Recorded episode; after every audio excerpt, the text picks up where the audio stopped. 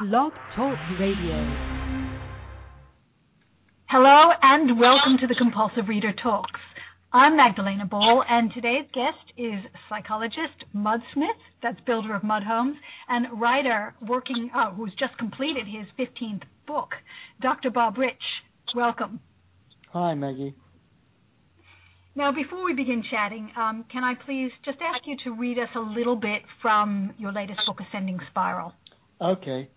Here my young man is fifteen years old. I had a special bond with my father's best horse, Harry, a large young gelding who was as happy pulling a cart or a plough as being ridden. He was the first horse I'd ever trained under Dad's supervision. One summer day I was up on his back, returning from a me- message for my father from the next village, and somehow I felt uneasy.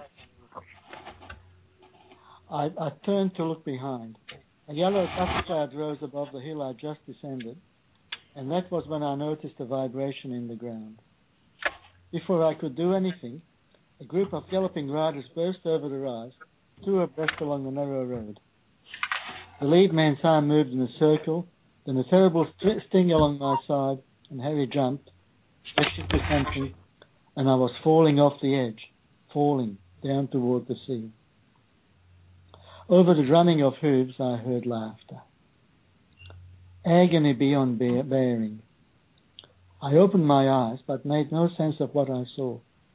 Through a blur, I was looking at something brown. Salt water washed over my head, into my mouth, nose and eyes. I coughed, and must again have fainted f- for a moment from the pain.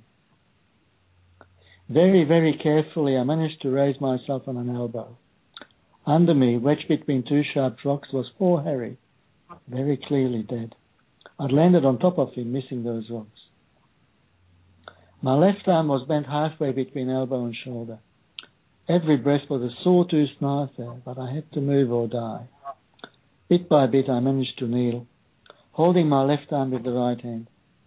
But when I tried to stand, an even worse jolt of agony speared into my left leg. I looked down to see bloody bone poking through the skin. I knew I was as good as dead. After an unknown time of despair, I heard, "Hey, down there!" I looked up to see Mister O'Shea, the man I'd visited. "Oh, Dermot, don't move, lad. We'll get you out by boat." I don't know how long it took them, but the tide was well out by then. They beached the boat, gently put me in a scrap of fishing net, and the four of them lifted me in. Then they rowed out, hauled up the sail, and headed north away from my home. When the first wave, wave pitched again, when the first wave pitched the boat, I screamed to my shame. A man gave me a flask, and I took a mouthful. The whiskey burned its way down, dulling the pain. They gave me a rope to bite on, and I closed my eyes and endured. Twice more I got a slug of whiskey, and at last we pulled into a big wharf. It was the dark of night by then. Again they carried me on some netting into a building. I heard Mister O'Shea say through the fog in my head, "The blessing of God on you, doctor." The accursed English threw this lad over a cliff. Someone held a cup to my lips. I swallowed, more burning liquid but tasting different, and darkness came. When I awoke, my arm and leg hurt no more than from a, than from a bad cut, but my head pounded with a terrible pulsing rhythm. I'd often... Off, I'd often seen men with the hangover, of course, and knew it was the price for the relief of the whiskey. I must have made a noise, for the door squeaked, and the woman said, "Awake, are you, lad?" She came into my view, an old woman with a haggard face but kind eyes. She helped me to sit, and I saw that my broken arm was nestled between two shaped bits of timber with padding under. She'd brought a big cup with steam rising from it, and I drank a tasty broth that filled my stomach and settled my headache. Then I slept. Father arrived the next day. "Sorry you're laid up, son," he said, "and sorry to have lost Harry. Good horse he was. The best there." I sat up, and he put an extra pillow behind me. Bernie O'Shea came and told me about it. "Bloody English. This can't go on." "What were they doing here?" "Surveying the land," they said. "What's that mean?" looking over to see which bits they'll steal next. Bah, buy me a gun. By the time I'm grown, I want to be the best English killer in the land. Dermot, we've got a gun.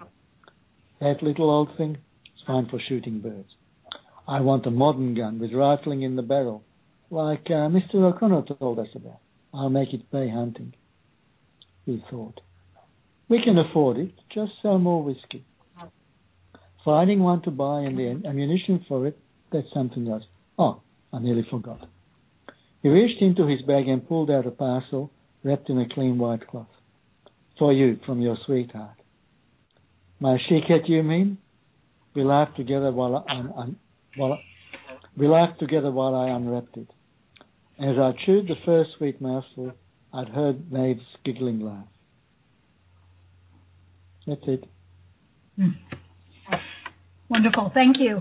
Um, you've set the book in a number of different historical periods, um, that being one of them, of course, um, dealing with the, the Irish and the English and, uh, I guess, really the beginnings of what became, you know, pretty ongoing sort of war. Um, how did you choose your different historic periods? I had no choice. I wrote down what I was told. I had to do it. So tell me, tell me how you got told. What, what's the process by which you got told this? Okay.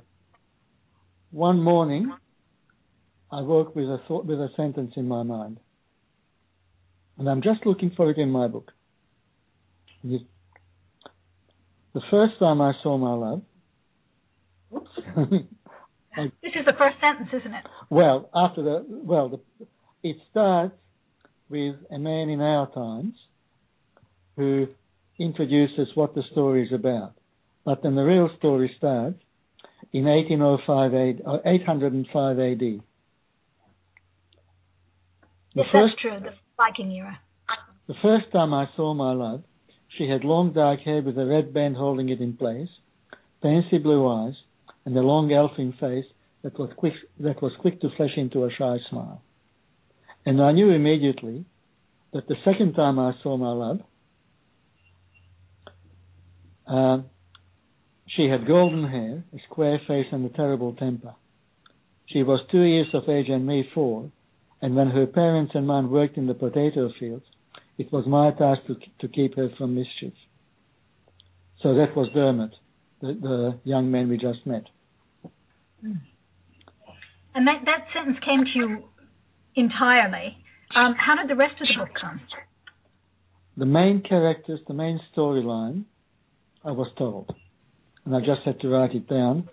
But that was like a skeleton, and then I filled in the rest as you write fiction.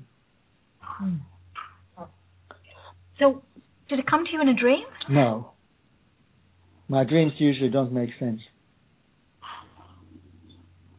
No, I often do that. Um, like once I was entering a short story contest, and a good thing to do then is to look up the judge.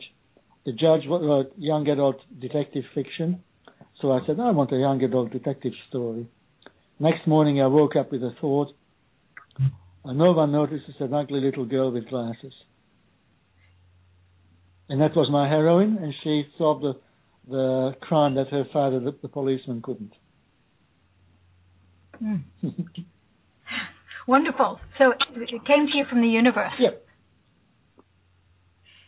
Uh, not only does the book move across a number of historical periods, but it also moves across a number of genres, sci-fi and historical fiction being probably the most prevalent, although there are some others in there as well. Um, do, did that also come? I mean, really was the whole, I guess, the whole type of book in your mind when you started writing, or um, were you thinking that you'd be writing in a particular genre? I knew from the start that this person went through life after life after life and was forced to do so because of having made a, made a terrible mistake twelve thousand years ago, when the person was an organism that hasn't got male or female and was a, a creature out in space, not on a planet. And it made a terrible mistake of destroying all life on a planet for its selfish needs, and then had to uh, pay restitution by being one of those little creatures, and that's us, on a different planet, of course. And the restitution is that that person has to be alive when life on this planet gets destroyed. And guess what? That's right now. So that's what the book is really about. Mm. Yeah, so I suppose sci-fi to a certain extent. Um, but, of course, there are some pretty significant, as you just alluded to, significant messages in the book, aren't there? Mm. Excuse me. Yes, well, I don't like preaching at people. I, I, I do write essays and whatnot, but who reads them? You're, you're preaching to the choir. I want people to have an enjoyable read, to start the book and not be able to put down, and whatever beliefs I have will come through without me having to preach. And that's much more fun. So we are living in times where, where people have already been killed by crazy culture. If you think of all the wars in history, and of course then you get last century, the First World War, Second World War, and so on, and there are still wars right now, they're signs of a crazy culture. And things grow. They start small, seems to be a steady state for maybe hundreds and hundreds of years, then it appears as if it took off. That's like compound interest, an exponential trend. And that's what's happening. And if you look at the signs, things can't last. Right now in Europe, one person in eight is unemployed because the wealth is still there, the resources are there, but society is falling apart. We've got to do something about it now. We've got to do something about it forty years ago, but this is what we've got. And we can still save something. We have to change the culture. And that's what my hero, who is currently Pip, is trying to do. Yes, tell me a little bit more about Pip. Um, he's pretty multifaceted, I suppose. Um, perhaps we're all multifaceted, but um, we can see it from a broader perspective with Pip. Well, he's, he's just an ordinary bloke. He's a psychologist, and he's a psychologist because uh, he has suffered in his past. But from the point of view of the overall story, he chose to suffer in order to become a healer. And I think that's the way things really happen. There's fascinating scientific evidence that that's the way things happen. Reincarnation is based on scientific, well, I won't say proof, but there's very strong evidence for it. Mm. Uh, and speaking of reincarnation, um, Buddhism seems to run almost like a, a quite a strong thread through the book, um, through each of the different historical periods, almost as part of, I guess, the thrust that Pip, Pip Lipkin is taking through the book, and um, particularly the Four Noble Truths. Yeah, well, that, that that's the theme of the book, that, you know, uh, you, you, you live, you do good things, you make mistakes, and then you're guided by a superior being to plan your next life, in which there are significant events that give you learning opportunities. And you undergo suffering, which is training. If you don't suffer, you don't grow. Of course, you can suffer and choose not to grow. People do. But that's your opportunity to become a better person. And there's too much to learn in one life, and you just keep going until you're ready. And when you're ready, you're ready. You can be a Jesus or a Buddha. Heaven knows I'm not there, but, you know, people do. In every generation, there are some people who can graduate. Mm. Um, I just recently read a book which um, actually excluded Buddhism from religion and said it, it, it, in fact, it was a philosophy. That's perfectly um, correct. Yes. Uh, Buddhist writings don't mention a, a god. There's no mention of a god at all. So it's not a religion. It is a philosophy. Yes, and I suppose a, a, one that's probably akin to humanism as well. Um, it has fascinating overlaps or similarities with modern scientific findings in physics, psychology, all sorts of fields. So that old wisdom is actually being confirmed by new wisdom. Mm. Yes, I mean, do you, do you see that? I, I, we're straying a little off the path, but it's quite interesting. I mean, in terms of some of the recent scientific dis- discoveries around quantum physics, for example, exactly. that um, there are threads of Buddhism that are actually being picked up in a scientific way, which is quite a, an interesting twist. And if you read some of the writings from the Dalai Lama, there could be a psychology self-help textbook.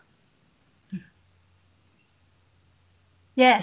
Now, one of the stronger themes in the book, and this is certainly um, akin to the suffering, um, is this notion of prejudice, uh, an issue that's, of course, as relevant today as it ever was. Do you think we'll ever evolve out of it, or do you see it as an inherent part of human nature to fear and shun what is apparently different to us? There are some people for whom uh, there is no prejudice because my group is the universe. There are some people for who go back to the caveman days and I'm for my group, my people, my group, and must fight off the out, the out people. And there are some people for whom there is only me and everybody else is either a tool or an obstacle. And this is a question of spiritual age. So a young and infant soul can only think of the self. Everybody else is like a tool or an obstacle.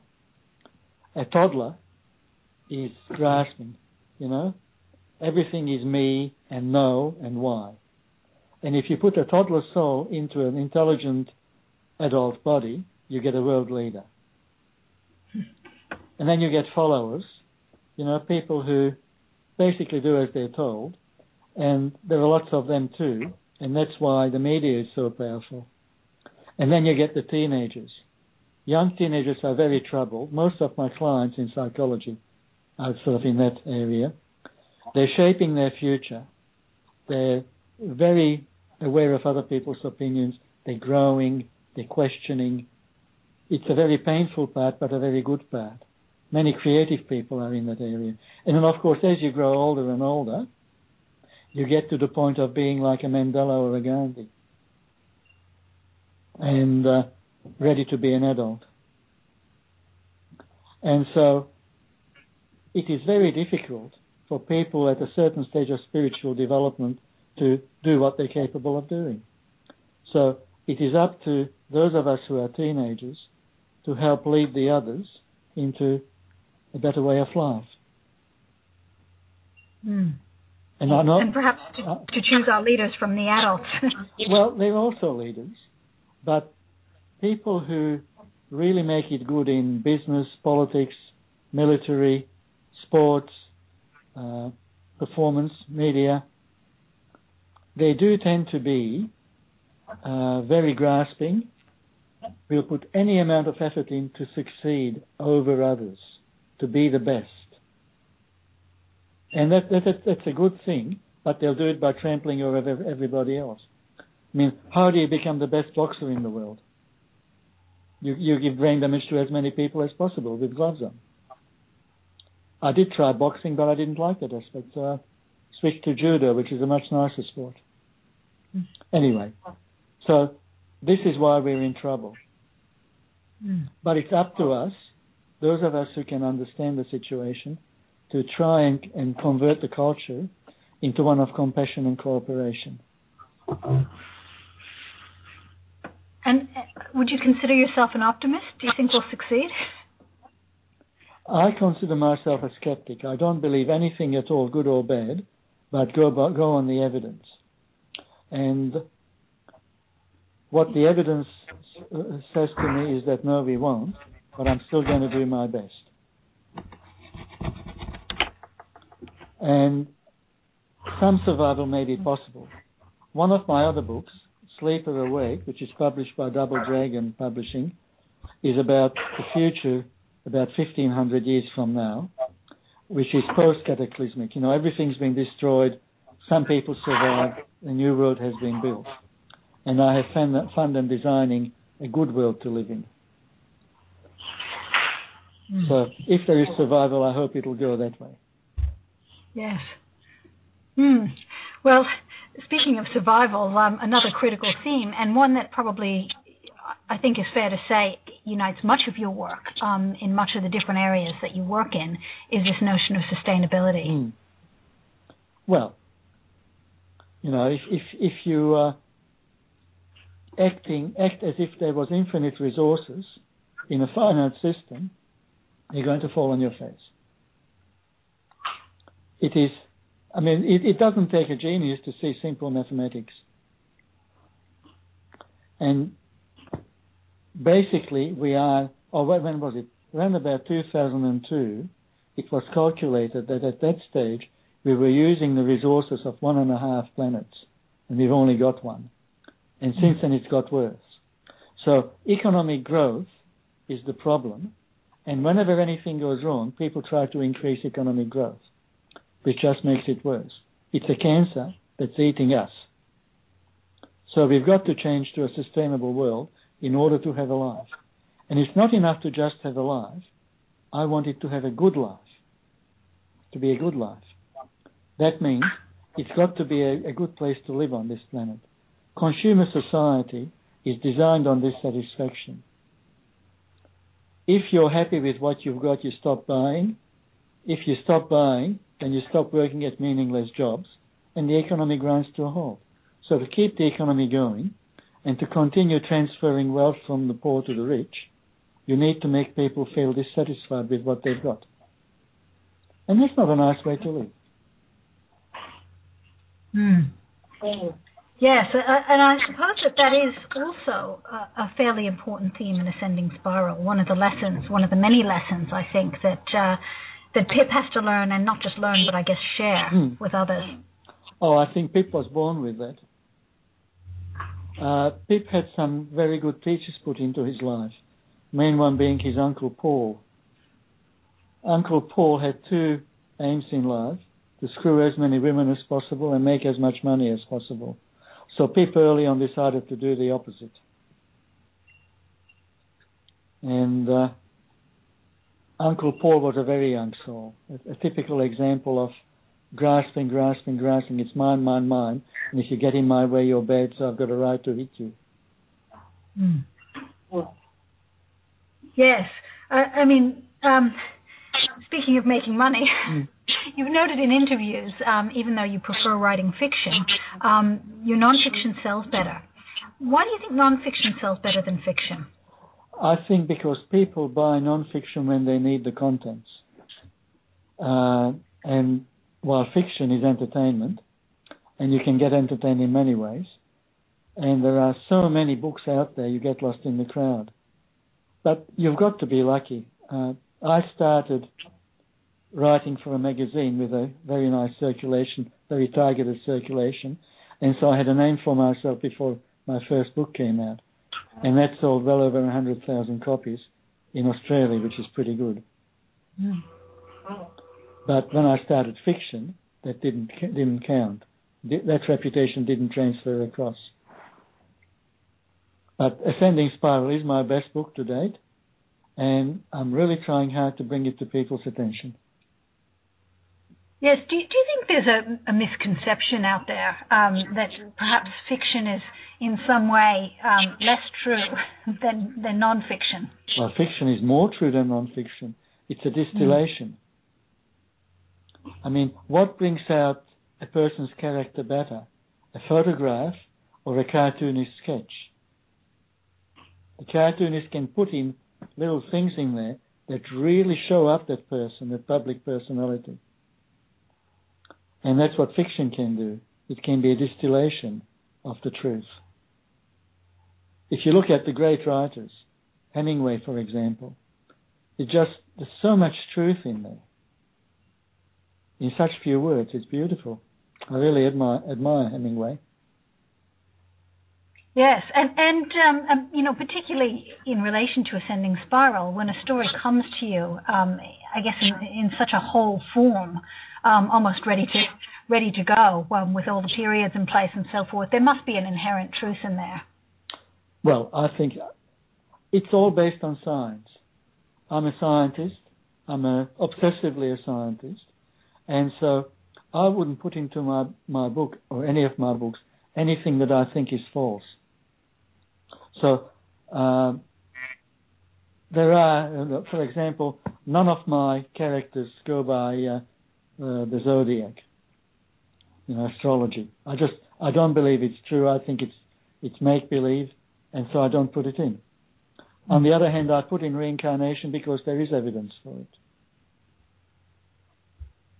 Yes. Now, you've talked about the way we as a society tend to over-specialize. Um, do you think that we need, you know, one of the things that might help us in our, you know, in our struggling culture um, is more Renaissance types like you, people who are able to move across multiple fields and connect the dots? That's exactly right.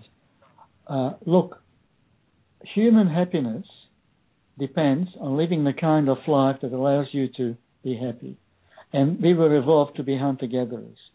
So people have studied hunter-gatherers and have extracted six things that they do that modern society doesn't.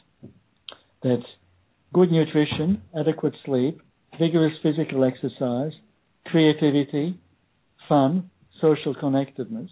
And there is a seventh that they don't have to worry about, which is meaning.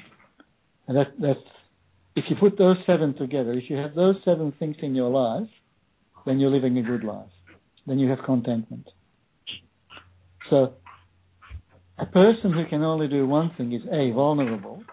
You know, what happens if uh, you're a specialist in, in a particular kind of uh, technology and that technology goes out of date, gets replaced?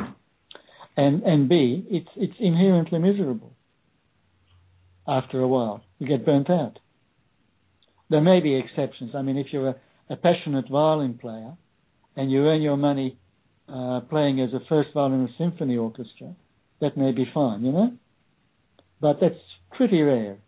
And even then, it's good if, you, if that person also liked growing flowers and going for runs and, and enjoys raising children and whatever. Maybe cooking a good, good meal and camping out.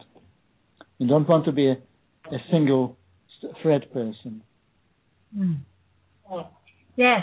Now, um, you're a pretty busy guy, I know, and uh, you always have a couple of projects on the go. Talk to me a little bit about some of the things you're working on at the moment. I know you're promoting Ascending Spiral, but are there other projects in, in the pipeline? Well, at the moment, I'm editing a book for a lady uh, as a paid job. Uh, uh, well, actually, for a publisher, but it's a lady write, writing it. Uh, I see clients as a counseling psychologist three days a week. I've got a book which is about ninety thousand words, and I'm trying to pull it into, pull all the subplots into a nice closure when I get the time to write. And uh, I'm involved in various voluntary activities. For example, people, mostly young people, write emails to me from all around the world, cries for help, and by some magic I'm able to help them, which is wonderful. Like there is a young man in Ireland who was going to murder everybody in his school. Now he's completely changed his motivations and he's actually studying. He's got a girlfriend, although at the moment I think it's an ex-girlfriend, they come and go. But he's just now a normal, decent young man. And he blames me for it. Credits you, I think. um, perhaps you could uh, get that, the word out a little bit more broadly. I think quite a few people could make use of uh, that kind of service. Well, yeah. Well, I do uh, do paid internet counselling too.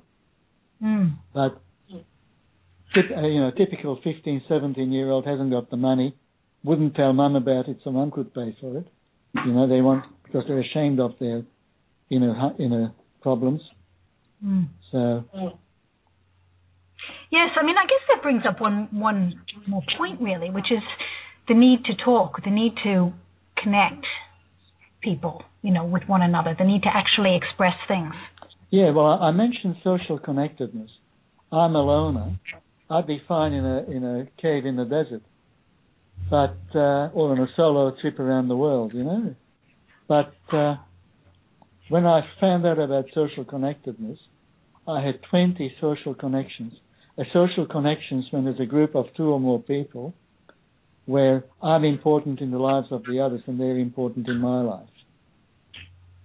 And at any one time, I have about twenty of these, which is why um, I, I live a contented life, one of the reasons. Mm. Yes. Well, unfortunately, that is about all the time we have for today. Um, but, Bob, thank you so much for dropping by. Um, and, readers, if you want to find out more about Bob and sign up for his eclectic and interesting newsletter, Bobbing Around, um, drop by his website. Uh, Bob, do you want to tell us um, your website? Well, I've got, I've got three, but they're cross-linked. Easiest one to look at would be bobs writing dot com. So that's B O B S W R I T I N G. And there's lots, lots of free reading there. Yes, there is indeed, and uh, I highly commend the newsletter.